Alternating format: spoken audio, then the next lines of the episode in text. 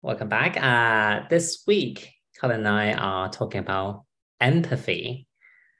I think this is one of the topics that you picked, isn't it? Empathy.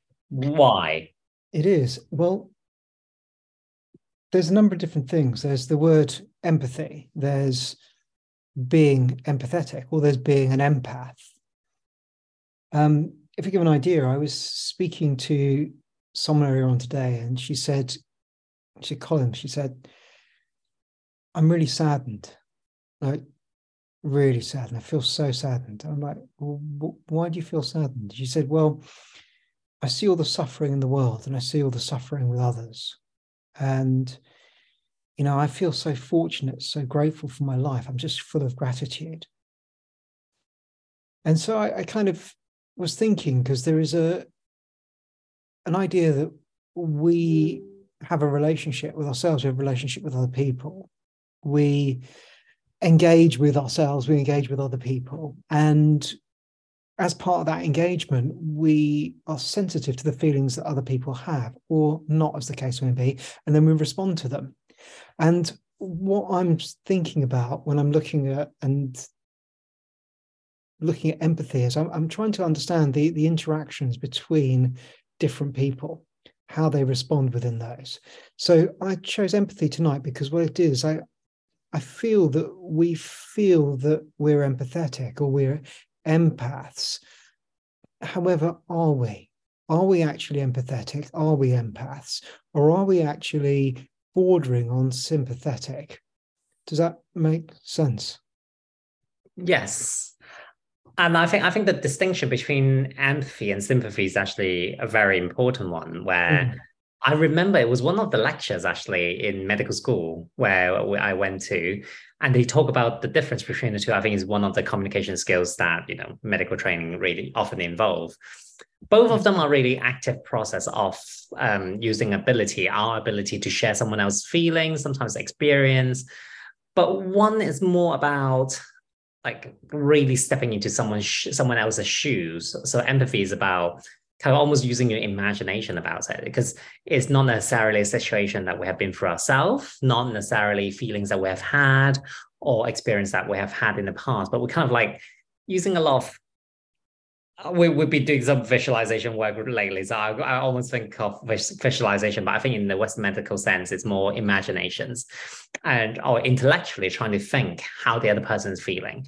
While sympathy, uh, with the roots of the word, is much more about having the same experience. So you have been through something quite, quite similar because a sin or the root S-Y-N is about together, it's with.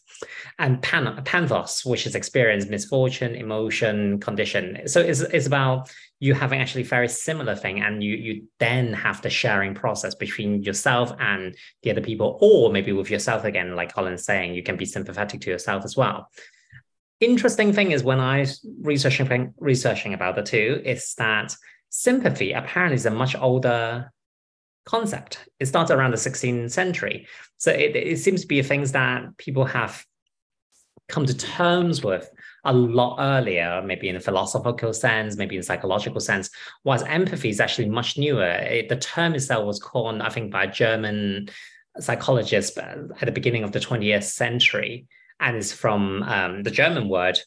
Um, I'm going to pronounce this very badly, Einfühlung, which actually means sensitivity. So it's more used in the modern day sense. And I do wonder why do we have to develop this concept if there's already a term sympathy? I, I'm I like what you just said, um, and I like your separation between sympathy and empathy. I, I really do. What I'm feeling is that I think there's a blurred boundary with regard to sympathy. And I also think there is also a blurred boundary with regard to empathy. Because, in one sense, if I've experienced the same thing as someone else, doesn't that create a bias within me when I'm working with them and I'm interacting with them? So, automatically, let's say I'm in, I'm in a situation where someone has gone through, let's say, the same trauma that I've gone through. What then occurs is that I then find myself in a situation where I start to be re-triggered by that, and I become emotional, and I side with those per, that person's emotions within it. But with an empathy, there is a sensitivity, and for me, empathy and compassion sort of link together very strongly. Does, does that make sense? So, I I, I see empathy as, um, like you say, being sensitive to others. Um, and I think an issue occurs when we're actually oversensitive to others. So there is a loss of a boundary within that interaction. Naturally, if we are empathetic, we can feel other people. So there's a kind of feeling that actually occurs between ourselves and someone else. If we can feel and we can feel others, we can feel others' emotions, we can feel others' feelings. Actually, I think that empathy is, is a more sophisticated way of approaching our relationship with other people. Whereas I think that sympathy, um, there is a bias. There is this very strong bias where we start to take a side. We start to almost become angry when someone else is angry. We it, it, it, almost there is an instability within sympathy for me. That's just my perspective of that Um, and but what I like to do with you today is explore these things, explore empathy um, and what what empathy actually is. It, it's linked to relationship, but also sympathy as well. Is to really understand the differences between those two. And also, is empathy a weakness or is it actually a strength? Because when I'm thinking about being empathetic, when I'm thinking about being compassionate, is empathy is compassion? Is it a weakness? Is it is it a vulnerability which actually puts me in a situation where others can make use of that? Or is it actually a strength where I can use that relationship that I have with other people actually for their advantage and for my advantage in a healthy environment. But uh, I don't. Yeah, and, and as you were saying that, and I remember in my research, I read up on one of the definition. I think it's one of the more modern psychological journals definition where they describe it, uses both emotion as you to another person who's suffering, which is the Greek definition of patience. Patience means someone who's suffering. Mm. And they said, um, which I actually slightly disagree. I think I agree more with you, Colin, where they describe how empathy is about you being able to uh, you see the person who suffer almost as if the person is at the bottom of a pit and you're willing to walk down there to actually be with the person in the pit. While sympathy is kind of like you seeing the person who's suffering but actually stay above ground and kind of staring down a little bit. I personally, when I have learned the definition that I've learned and given earlier on, I almost thought there's a bit of a reverse where as you said, if if it's something that I've been through myself, uh, so in the sympathy sense, in the sympathetical sense, I'm more likely to be triggered. I'm more likely to actually walk down the pits with the other person. Yeah. Whereas I think empathy, when I use it in my clinical practice, I'm more likely to have a slight distance. I'm not blinded. I can still see the suffering from the other people, but I manage to kind of not go down to the ditch or the pit myself, mm. actually maintain myself in a position where I'm actually able to help. Right. Um, and I think that's why I like you bringing in the um, concept of compassion as well, because again, these terms are all very, very similar, and actually, in a lot of ways, they're cynicism.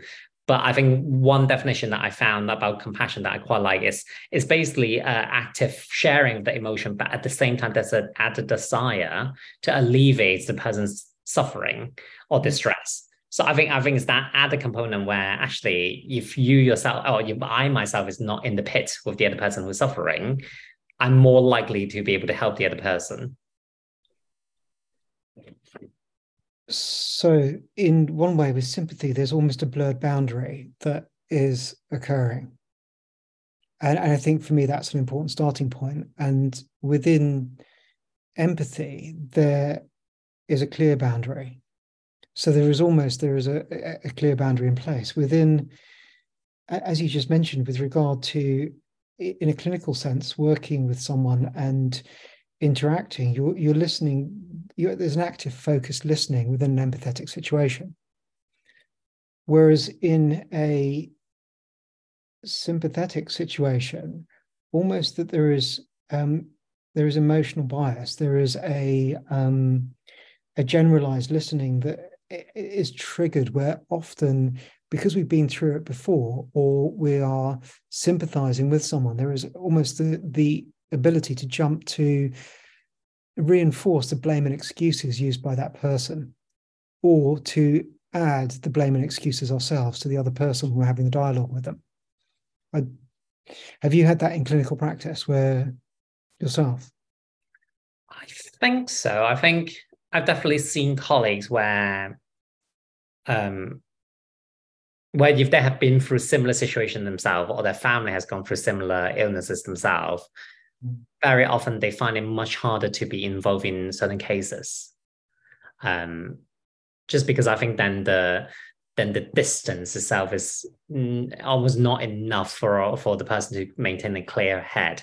And in some way, I think I think that's also why the General Medical Council (GMC), which is kind of like the British National Council for um, registering uh, registering doctor um, for our licensing and work, actually advise us not to kind of treat our own friends and family because I think I think in some way it's a slightly different concept, but but it's the boundary where it's blurred and almost you you you we get a bit too emotionally involved in the whole process where almost the capacity of care is not as good. Mm. So within empathy, with a blurred boundary there's there's a change in space. There is a there's a constriction of space within the relationship dialogue. But within empathy there is a holding of space. There is a continued space within that aspect. Does so for me that defines that. And uh, that's just i'm just trying to think about this from the top of my head and just kind of feel it as as it were um, within sympathy, I think there's a, a, a, reaction that actually occurs. And so there's a reaction of emotion or an emotional led response. But within empathy, I think that there is a link, but also with a small distance. So that's the best way I can describe it in, in that area. And I think another way to look into it is when I'm looking in uh, into empathy. Actually, a lot of people give several types of empathy um, they give a type which is affective. So it's more emotional, where you kind of feel what the other people are feeling. Mm. There's a cognitive type. So it's much more about thinking. As I said earlier on, it's more like you are trying to understand using your mental faculty to actually really understand it. And in some way, I'm almost using the example of method acting, like Stan Stanislavski's uh, method act- acting, where you kind of using your own experience and thinking, oh, what situation have I been through that is similar? What feeling was I thinking?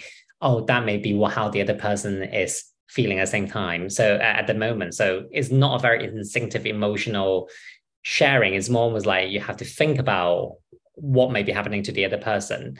But there's also other smaller type like somatic and things like that as well. So I think I think that in some ways quite good distinction from sympathy because I when I think about sympathy, there's almost a um, a bit of instinct instinctiveness in it where because you have that experience yourself or myself it is it came out quite naturally. Whereas empathy there's definitely much more active component to it.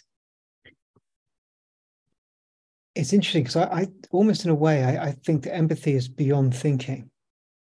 And and i think that to to to have a to, define a, a sort of I, I think that it it really is it's more of a fluid thing. So if I if I look at um, I think that I, I look at meditation as being more empathetic. I'm creating a link with someone, and within that link, I'm holding a space. And within that space, I'm starting to actually understand a lot about the person without actually thinking about it. So it comes to me. So for me, it's a meditative process. And that for me is empathy because actually what I'm doing is I'm holding a space, I'm keeping a distance, I'm understanding the emotions that are in place. But I think the difficulty for most people that describe themselves as empaths and not being able to deal with the situations, they get overwhelmed by the emotions within that link. Now, as they get overwhelmed by the emotions within the link, they don't know how to deal with it. And it goes in one or two directions. One is that they get overwhelmed so much that they carry that emotion and they don't know how to dispose of that emotion. So they don't know how to process it, they don't know how to deal with it in other cases, they have that link, they acquire that emotion, that feeling, and they then transfer it into themselves and they believe that it's actually about themselves. So it becomes there becomes sort of almost a reverse issue within this. Um, So it creates a trigger inside. And both situations, I think, actually lead to dysfunctional behavior, such as the use of drugs, alcohol, um, Uh, uh, you know, etc., in order to actually deal with with the with the, with the, with that link that they're creating, which is a very pure link with someone, and it's beyond the mind. You know, it's a very it, it feels. Does that make any sense? Yes, and you know, I always love when we have whole slightly different points because actually, we, well, my question was: Is empathy meditative? Because uh, some of the definition I found, I'm going to just read those out. Is the imaginative projections of a subjective state into an object that so sorry so that's the object appears to be infused with it.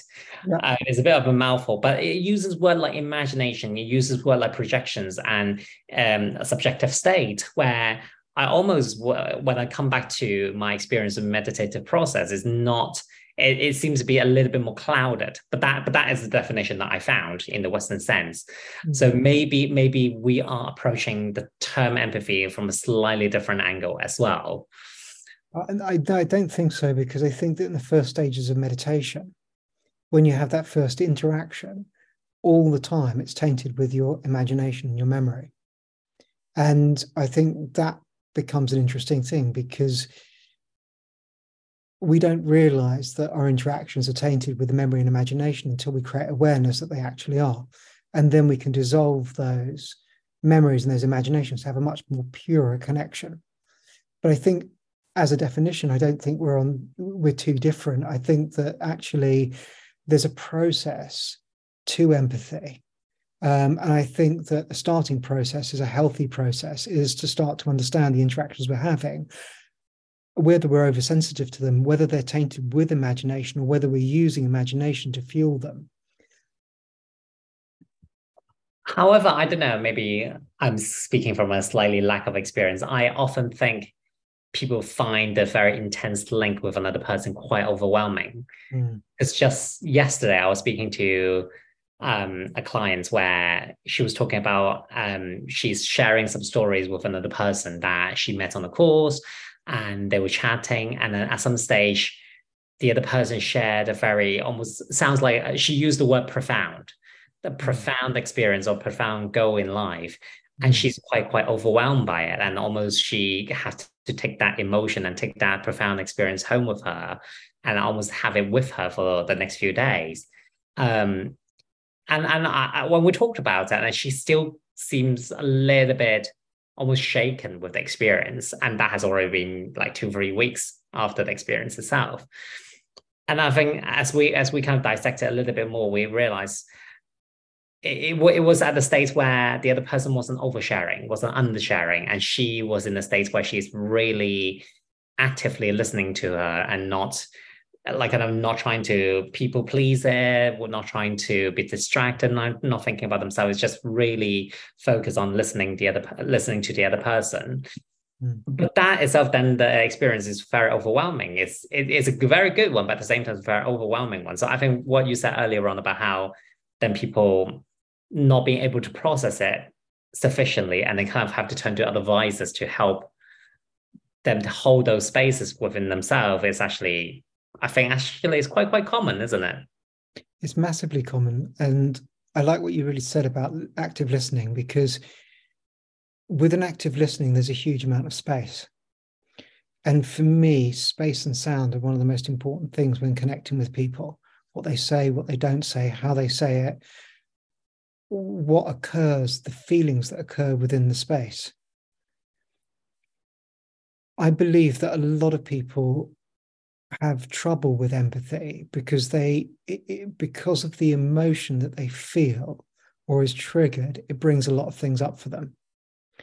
And i think that it, if what happens is that we understand that to be able to feel someone else and to understand what's going on with someone else is actually an ability it's a skill. And it can be used and it can be harnessed in the right way I just don't think we're being taught about it. I think we're being taught about the feelings that we have, which is an anxious feeling or a overwhelmed feeling. But I don't think we're taught how to actually use it. Yes, I think we've been taught to be that empathic say a lot. at least in in the experience that I have been. Because if I look at some of the signs of good empathy in my research is about good good being a good listener. And people will be happy and comfortable to tell you what the problem is uh, being in tune with other people's feeling being considerate and trying to help other people who are suffering cares deeply about other people. But at the same time um, good at telling uh, when people aren't being honest with yourself. And these are the signs that actually even outside of my medical practice seems to be a lot uh, you know I, I grew up and been taught a lot of these qualities. And as you said yes i think we a lot of the time we've been encouraged to be empathic in our society or community because it really does help with interaction you know being able to listen to other people being able to kind of be in tune with the other people to to understand each other is very very important. But at the same time i do wonder do we turn those skills inward because one of the benefit to really have a good empathy is actually be able to help self-regulate our own emotions. But i do wonder do, do we often turn the skills inward?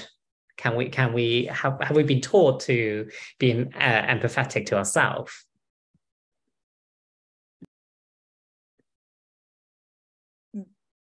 this is probably one of the interesting things within yoga school is that you look at getting the right relationship in the in the right context. So to give you a guide. Because most often we can be compassionate towards someone else. And compassion towards someone else is an interesting thing because we're listening, actively listening. We actively want to help someone. And we want to make sure they don't get into trouble again. So we're putting interventions in place but within this, there needs to be a certain set of boundaries with our involvement and how we get involved in it. Quite often, people can be compassionate or empathetic to other people, but yet they can't do it to themselves. So they go on a cycle of beating themselves up when they're in a situation where they should be compassionate. Or does that make sense? Yeah, I, I remember a client that I was speaking to last week that today I got all the examples. Um, mm. Yeah, I think he'd gone through something very traumatic recently, um, but but he's dealing with it quite somewhat well. And then I think three days after experiencing some bad news, he has to go back to work. But he performed it in in a slightly suboptimal way. I think he could have done better. I think that was the feeling that he gave me. It's like, oh, could have done better on that. You know, I I could have been more, you know, focus in my task. I could be more um, uh, expressive in how um, better in my interaction with my colleagues, so on and so forth. And I think that then I was like, well, but you you always been very caring with other people.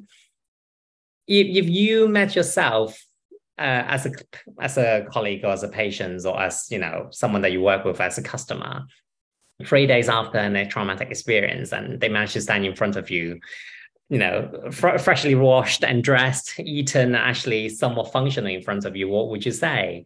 So I would probably say, well done. It was like, would you mind if there are some slips up here and there? And it's like, no, not really. I think it's a very, very good job that he managed to stood in front of me altogether.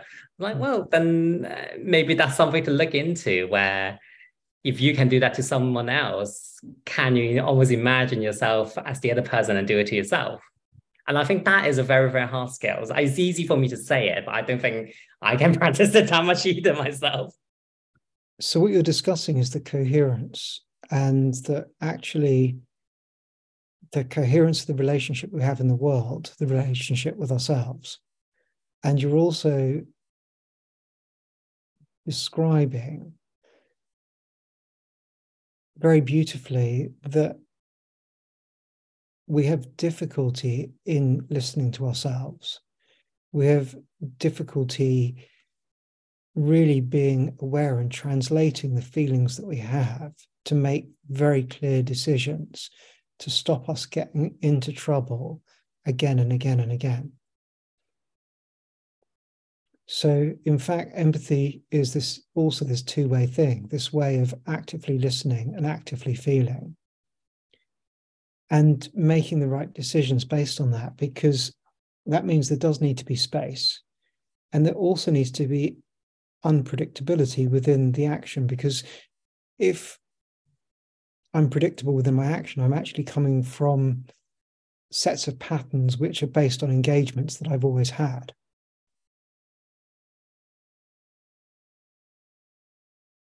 More and more, I'm looking at unpredictability in action, but with a consistency in my approach, which is one of stability. So, really, what you're talking about is stability internally and stability externally. I, I think that there's also a patience that comes as part of being empathetic.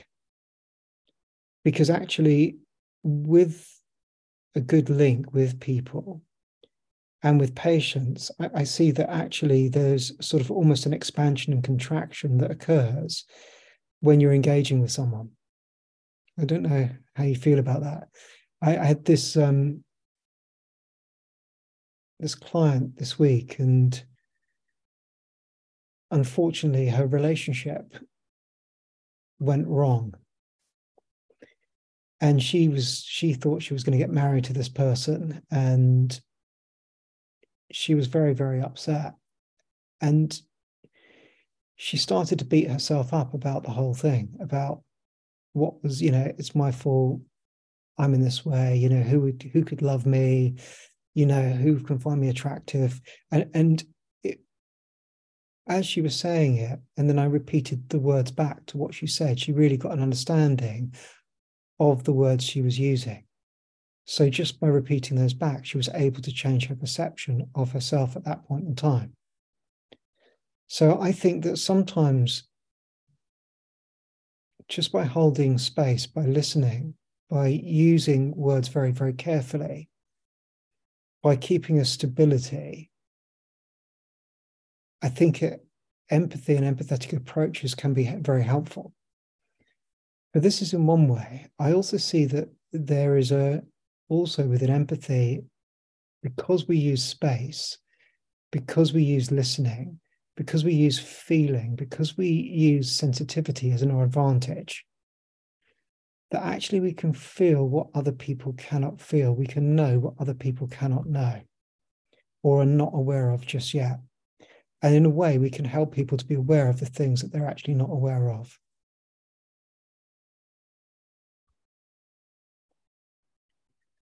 I think that interaction is definitely very useful because you, you, you point out or you often point out things that other people can't see and that that, that a lot of times the job of a therapist.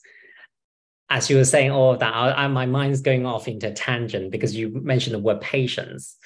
Um, as those of you who know me patience patience, patience rather than patient Patience. Exactly, patience. Um, patience is a virtue that I, I, I, I do work on mastering, and I think a lot of the time it's much easier you, uh, much easier to practice mm. patience on other people than patience on within. Mm. But almost as you were talking about the space, external, internal, I, my mind go off a tangent because patience really links with the concept of time. And I think hmm. it might have been you, or it might have been another teacher that I have who have told me actually we experience time differently, external, internal. I think mm-hmm. externally, we the, the concept of time is much more bound by the constructs and rule of the world, like the clock, like the calendar. Whilst I think mm-hmm. internally, time is slightly less bound. Mm-hmm. But just thinking about my own experience of it, yes, practicing patience on other people is sometimes easier, not always, especially to some people, it's very hard to practice patient on. Um, but for some people, ex- practicing externally is easier because I can measure how, how long I waited for. I can measure one time to the next time. Hopefully, the next time is slightly less than the first time, and you know I can slowly practice my patient. But why internally, I almost always want to get things done instantaneously because I thought, oh, that has been for so long already. Actually, well, yeah, actual fact, it's only been three seconds. It's like, oh, why haven't I processed that already? It's like, well, it's been like about three minutes, maybe not just yet. So I don't know. My mind's going off attention at the moment. No, it's it, it, for me. This is the difference between, uh, uh, let's say, a sympathetic approach, which is almost got a pushing aspect to it. Um, it compresses time. It's got deadlines. It's transactional. Um, for an empathetic approach for me is is is very open. It's it's very fluid. It, like you say, is that in an internal world, and I think empathy is from an internal world. It's from a very, very deep place. It, it's beyond time and space. It's the information you get in an empathetic world is beyond time and space, but then how it manifests into a physical world, like an emotional, mental world, can be absolutely traumatic or chaotic and change the relative time and space for the person that has that ability. And I think that's why almost, at least in my experience internally, is much harder. Mm. But I think, I think as we talk about that, I also thinking of almost like the opposite of being really good at utilizing your empathy or you having the a very good ability and boundaries of empathy is when it almost like being too empathetic and you mm. so i'm so overwhelmed by the emotion and getting really burned out really drained really exhausted because that sometimes get into states where we have something called emotional hardening. I know we've spoken about this quite a few times, and I think I, I think that's very interesting because we there is that it also runs a risk where you constantly so trying to link with other people, but the experience itself is so much and taking a toll on you or myself, and actually have to at some stage have to learn to uh, kind of build wall or armor around myself. Um, in order to be able to carry on functioning, not you know being overwhelmed all the time. But then that almost make make make the interaction feels a little bit detached. The reason why I think about this a lot is I think a lot of the doctors um, or healthcare professional or therapists yourself, I think I think might share the same same experience, which is after a few years of practicing, that is quite often a common state because mm in the beginning, we we we we're all so good people. We're all such good people and trying so hard to work with other people and try to feel what other people's feeling, how we can help them, investing ourselves into helping other people. But then mm-hmm. at some stage, that we realize actually that that you unless you unless we practice properly, you don't have an infinite amount of resources within, and then you get to a stage where actually, I need to conserve something and reserve something for myself. And sometimes it almost like the reaction is a little bit of a rebound and overboard on the other side. For, for me, this is a, the impressions, the emotional impressions that are actually left on me are not wiped from the system. We haven't actually processed them. And so, actually, our engagement comes from those emotional impressions. And our interactions are our interactions are, are really tainted by those emotional impressions. I, I think that in empathy there's a there's there is a value that is created between two people. And i think it, the relationship is not disposable. It's actually it, it is one that's very carefully considered. But if we put that into a modern framework where there is so many fast interactions that sometimes have the time to be moderately deep, sometimes deep, sometimes they're very shallow, but still we're able to pick a lot of stuff up. And we go through situations that are very, very traumatic quite often. And I see this and, and see this in social work quite a lot, where at first there is a complete understanding of what's going on within a situation. There's very clear understanding. But then it becomes very normalized. There is almost the impressions that are just left on the person completely and utterly. So even though they are and they have empathy within the situation, they have all the feelings, there is just there, there is a like you mentioned just a hardening there is a skin there is a layer there is a they miss numbers of different things. Almost that there's a reinforcing of their of other impressions on them. And I think we see, I see that in clinical practice quite a lot, where I think more than once I've heard the stories where um, in in like in the inpatient room or ward, um, at the at the at the nursing stations there will be a bunch of healthcare professionals standing joking occasionally having refreshment because we, um, contrary to popular belief, we actually do need to eat and drink as well. Um, and then on the other side of that station, unfortunately, there are patients suffering, as we have said already, patients who the ones who are suffering. And I think sometimes when families see that, it, it is very, very hard to watch in some sense because one side of the table, they are joking, laughing, trying to carry on, and the other side is really suffering. But from personal experience, actually, because we in that environment so often and so much, it's just very hard to constantly be in that sad state as well. I definitely remember there are days that I come home and for unknown reason, I got really angry with very small things. Maybe like my neighbor didn't put out the trash in the right way, or the dirty dishes that I left in the morning. So the anger is not just to other people, but sometimes to myself as well, to the smallest things. And I think, as you said, sometimes it's not knowing how to actually really process mm. these emotions, imprints that I have by being trying to be empathetic to people that I meet, or even colleagues that I work, or sometimes even to myself and I think that that is the really hard part of empathy is how how to use it, how to not un, uh, overuse it, how not to underuse it, and how not to inappropriately use it. Use it. Yeah, because it's one of my questions too. Because for me, empathy is an individual ability and individual skill, and you've worked as a doctor, psychiatrist, obstetrician, surgery. You've been in lots and lots of different environments. And within each of these different environments, we have a, a commonality, which is you have a patient. Um, this is a common thing. And then you also have those that are providing care within those environments. And so you've got the patient, you've got the care provided within that, and then you've got the relationship that's occurring there. It, is it something that you see a lot of with regard to empathy or, or burnout?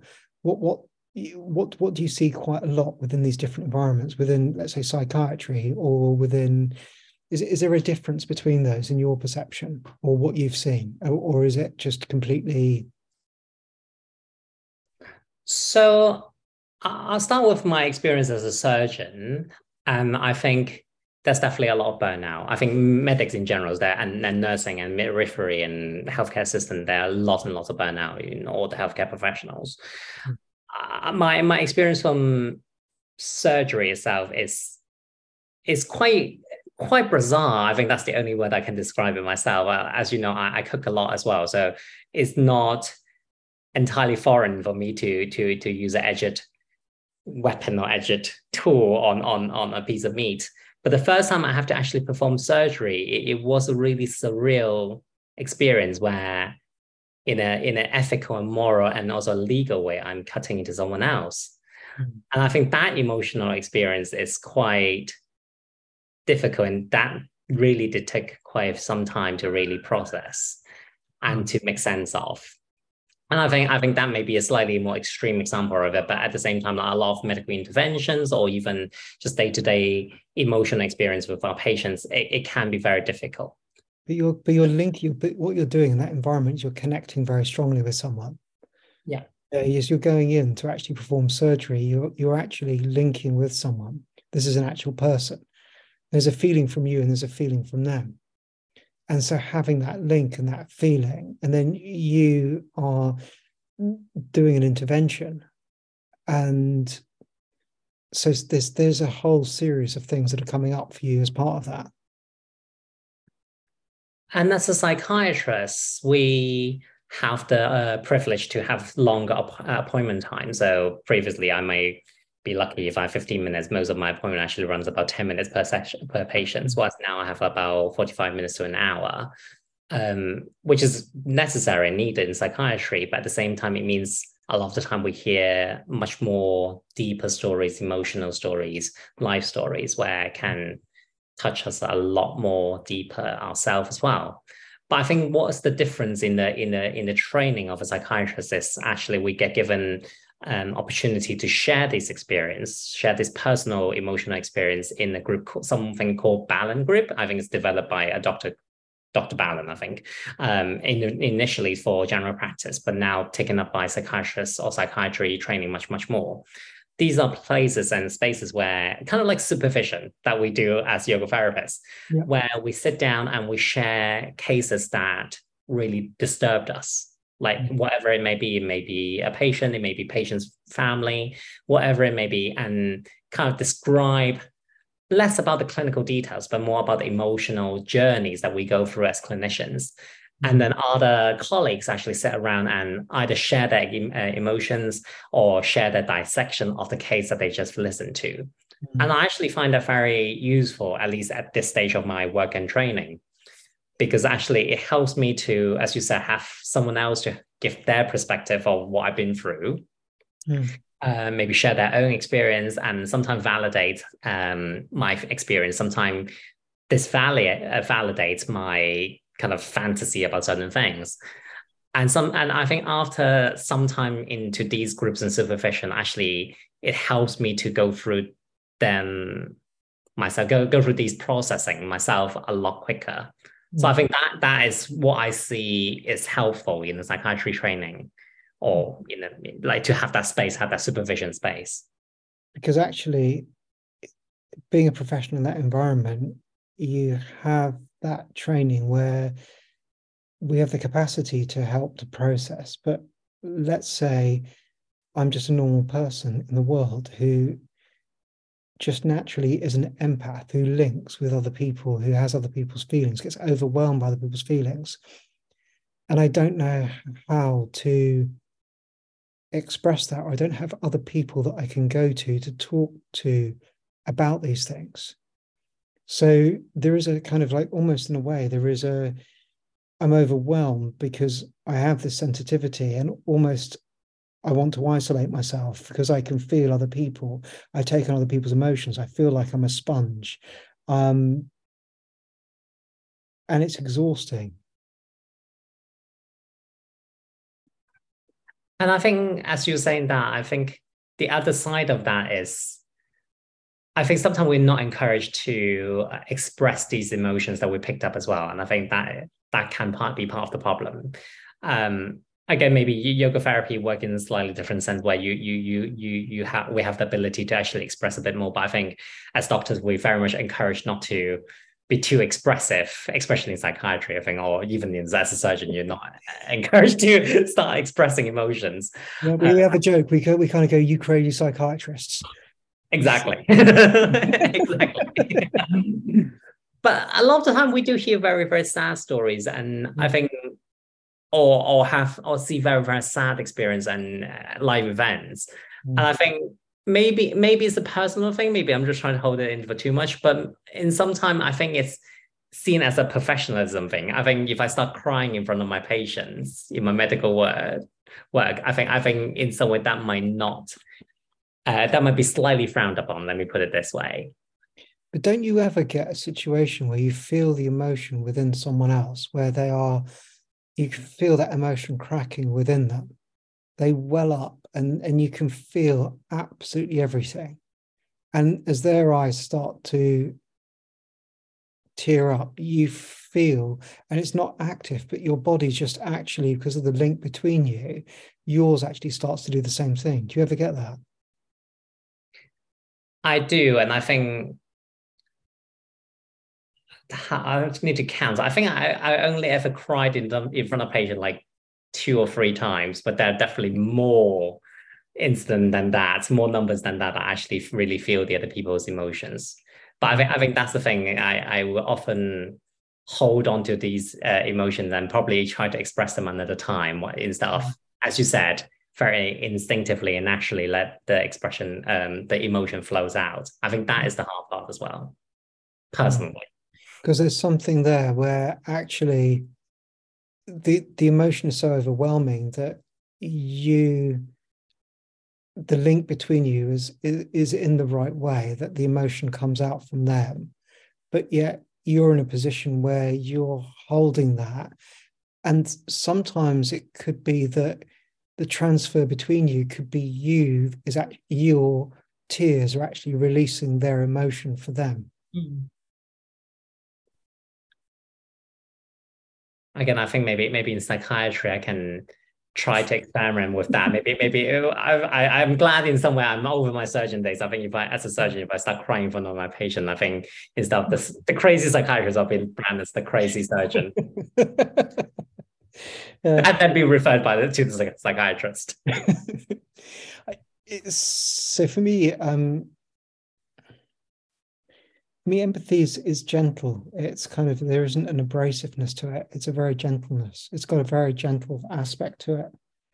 And it's consistent in its stability yet it's also fluid. So it it doesn't have you know it's not a kind of like a fluctuation changeable thing and it's not abrasive. It, it's it's also not drama based as well. Um Whereas I think that other methods are very much drama based of, of, of interaction. Um, it's just my my thinking about this. So the interaction itself may not be drama based, but the expression of the interaction may be somewhat dramatic. Exactly. So the internal isn't drama based, but the external is drama based. Yes. So uh, I think I can agree with that. Mm. So how how how empathic should we be as a yoga therapist? For me, everything is in the is in the boundary. And do you remember we when we talked about boundaries? Um, I remember discussing boundaries with you where we kind of looked at a boundary. Is a boundary a protective wall, or is it like a, a link from one and a place of link from one place to another place?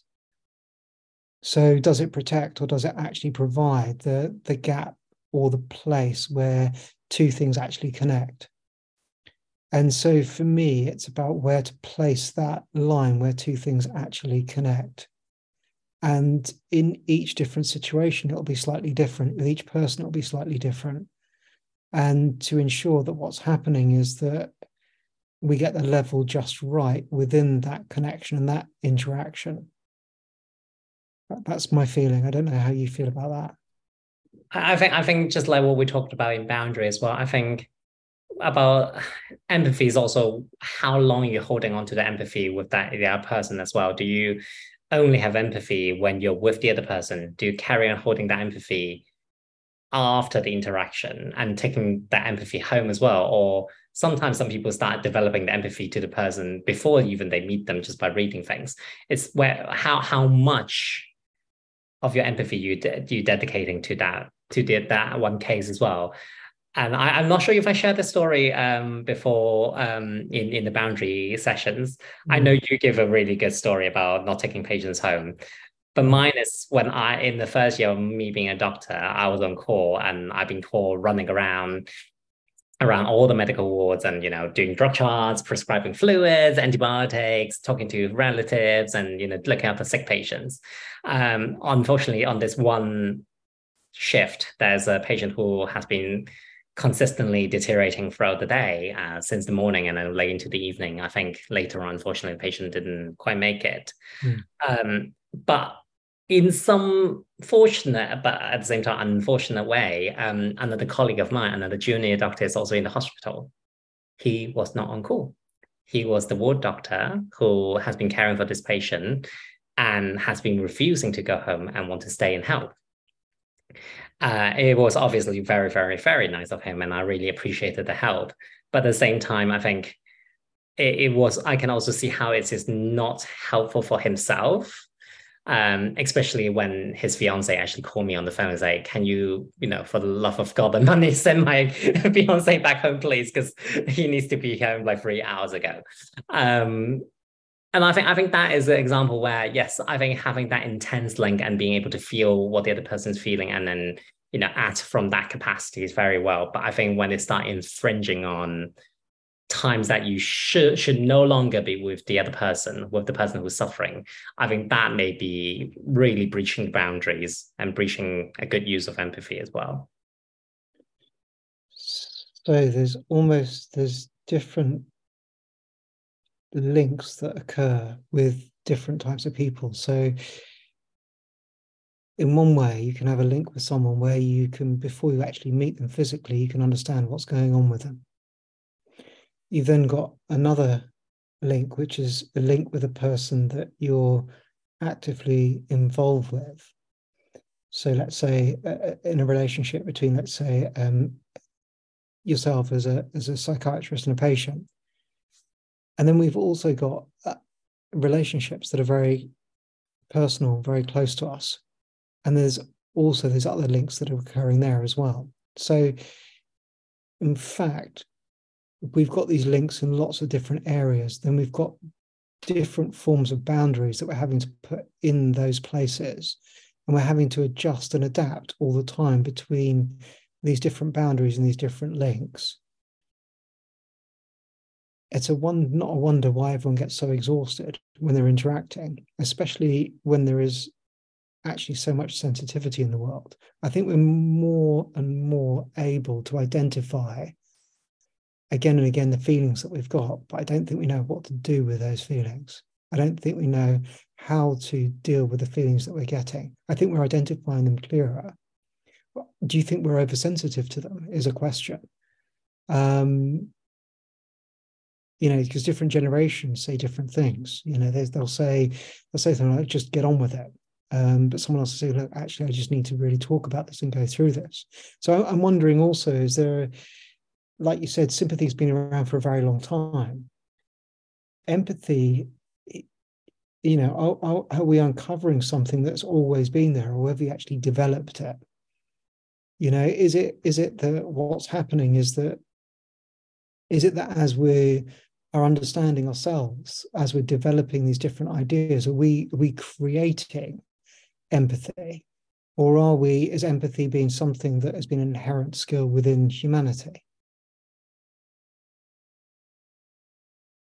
I think how you bring in generation and time is very important because I'm just I'm just I'm just imagining now, imagining the time when we have great wars and depress, Great Depression and things like that. I think those would be the time where yes, it may be good that you we are in tune with and understand and can name our own emotions, but for survival's sake, I think, as you said, we might just need to get on with it and you know not not dwell on the emotion too much. Not saying that might be the healthiest thing, but I think for survival that might have been needed.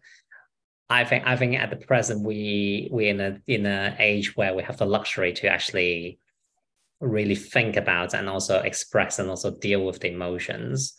Mm-hmm. Um, have we have too much of a luxury? I, I really can't tell because I think we I probably need more time before be able to make that judgment opinion. But I think, as you said, if we have been given more opportunity to identify with the emotions and feel our own emotions, I think a lot of effort also is to be expressing those emotions, how to process them as well. Because I think just mm. feeling them might be can be very overwhelming from personal experience, can be very overwhelming. It's how how do we then mm. kind of not use them, but how how how do how do we make sense of it mm. going forward? Yeah, I agree.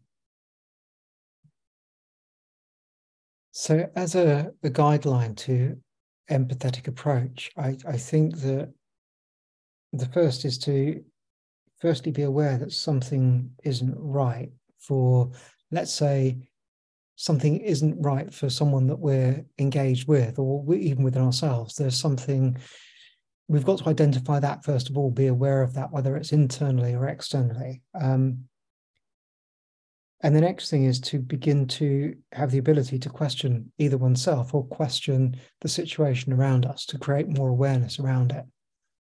So I think that is probably the second step. And then with it, with that inquisitiveness, look to with patience, look to understand and I, use the word patience, holding in a gentle way, having some space around it, reflect on it, looking to be able to understand something.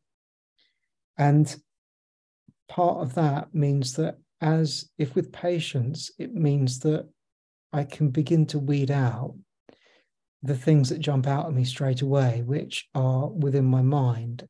And those things that come up within my mind are just pro- projections, which means I come to a conclusion on something. And for me, empathy teaches me something comes to me much, much deeper than what goes on in my mind.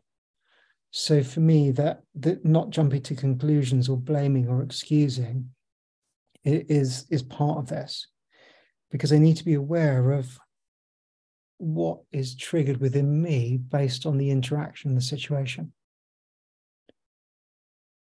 And it's only at that point that I can really understand what is being said, what's really, really going on within all of this. So I I think that what we are covering today and what we've covered is a beginning of a sketch pad towards empathy and understanding a little more about empathy. Um, what's come out today for you? So much, so so much. But I think I, I really like your almost not protocol, but the, the the stage and steps that we can kind of practice empathy. I think for me, uh, my lesson is always once you learn how to be empathetic, or once you recognize that you can be empathetic. I think a very good next step often is to start practicing an empathy to yourself, and by imagining yourself as a patient that you or clients that you meet and then see mm. how, how would you kind of take care of that person which is yourself? I think that that is in my experience usually quite a good step. And for me it's exactly what you said about the approach that we need to do which is that how we process these emotions when we're so sensitive because actually what we do is we create mechanisms which actually allow us to self-destruct based on those feelings yeah. and we need to stop those self-destruct mechanisms and actually start to process emotion because the sensitivity that we have is an ability a very valuable tool and ability hmm. thank you stanford um, really, really good to see you again. I think we're, we're going to meet, and we, what are we going to discuss next time? Is it? I'm not sure. I think I think it might be avoidance, or I'm avoiding it. I'm going to do avoidance. Yeah.